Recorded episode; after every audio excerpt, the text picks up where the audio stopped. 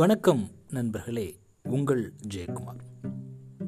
Holistic approach, தமிழில் முழுமையான அணுகுமுறை அப்படின்னு சொல்லுவாங்க. நம்ம எவ்வளவுதான் ஸ்கில்லாக இருந்தாலும், எவ்வளவுதான் நாலேஜாக இருந்தாலும், அந்த மூன்றாவது விஷயம் ஆட்டிடியூட் அப்படின்னு சொல்லுவாங்கள்ல, அது இல்லை அப்படின்னா நம்ம ஜீரோ தான். ஸோ ஆட்டிடியூட் எப்படி இருக்கணும் அப்படின்னா, பாசிட்டிவாக இருக்கணும். அந்த பாசிட்டிவ் ஆட்டிடியூடை வச்சு நாம் மற்ற மனிதர்கள்கிட்ட எப்படி அணுகிறோம் அப்படின்றத பொறுத்து தான் நம்ம வாழ்நாளில் வாழ்ந்ததற்கான அடையாளம் அங்கே தான் நிர்ணயிக்கப்படுது. சிம்பிளாக சொல்லணும் அப்படின்னா, உங்களுக்கு எல்லாம் தெரிஞ்ச உதாரணம் ஒன்று சொல்லலாம். ஒருத்தர் இருந்தாருங்க, தலை சிறந்த கிரிக்கெட் வீரர். அவருடைய ஸ்கில் அவ்வளோ அற்புதமான ஸ்கில், நாலேஜ் சூப்பர்.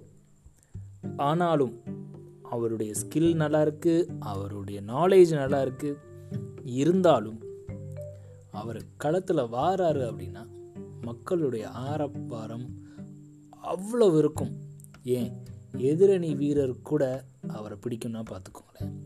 அதற்கு காரணம் அவருடைய அணுகுமுறை, முழுமையான அணுகுமுறை. கிட்டத்தட்ட இந்திய அணியில் 10 ஆண்டு காலங்கள் கேப்டனாக இருந்திருக்காரு. நிறையா வெற்றிகளை கொடுத்துருக்காரு, நிறைய தோல்விகளை கொடுத்துருக்காரு.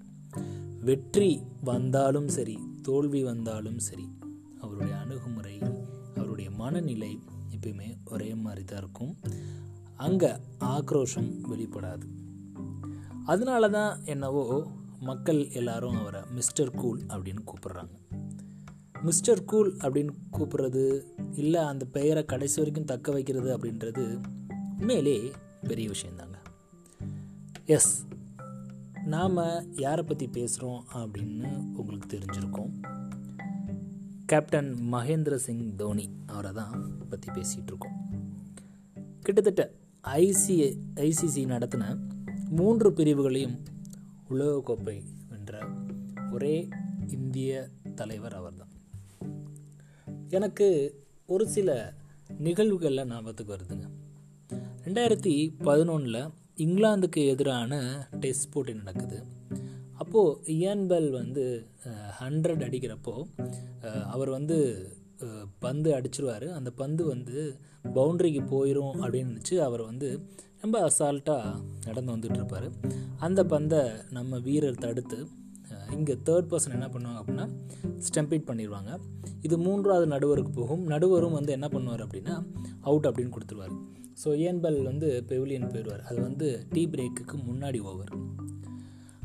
கொஞ்ச நேரம் கழித்து டீ பிரேக்லாம் முடிஞ்சு பார்த்தீங்க அப்படின்னா இயன் பெல் மறுபடியும் கிரவுண்டுக்கு வருவார். என்னடான்னு பார்த்தோம் அப்படின்னா தோனி என்ன பண்ணியிருப்பார் அப்படின்னா அந்த அப்பீலை வாபஸ் வாங்கியிருப்பார்.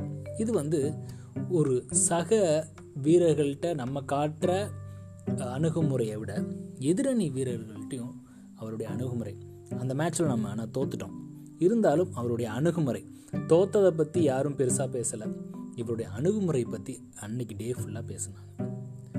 அதுக்கப்புறம் இன்னொரு நிகழ்வு, பார்ட் 2+C என்ன பண்ணுவார் அப்படின்னா அவருடைய காலில் பந்து பட்டுரும். பந்து பட்டோடனே அவர் சுருண்டு கீழே விழுந்துருவார். யாருமே நினச்சி பார்த்துருக்க மாட்டாங்க. தோனி என்ன பண்ணுவார் அப்படின்னா அவருடைய காலை மடக்கி ஃபர்ஸ்ட் எய்ட் கொடுத்துட்ருப்பார். அந்த மேட்ச்லேயும் நம்ம தோற்றுருப்போம்.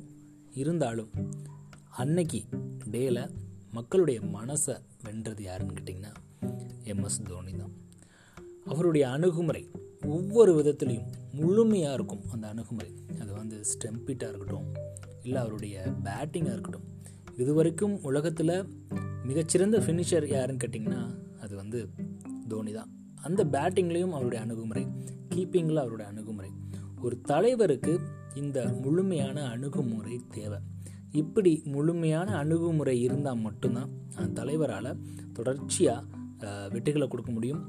தோல்விகள் வந்தாலும் தோல்விகளை எதிர்கொள்ளக்கூடிய அந்த பாசிட்டிவ் ஆட்டிடியூட் இருந்தால் தான் அவங்களால சக்ஸஸ் பண்ண முடியும். அப்படின்றதுக்கு MS ஒரு நல்ல உதாரணம்.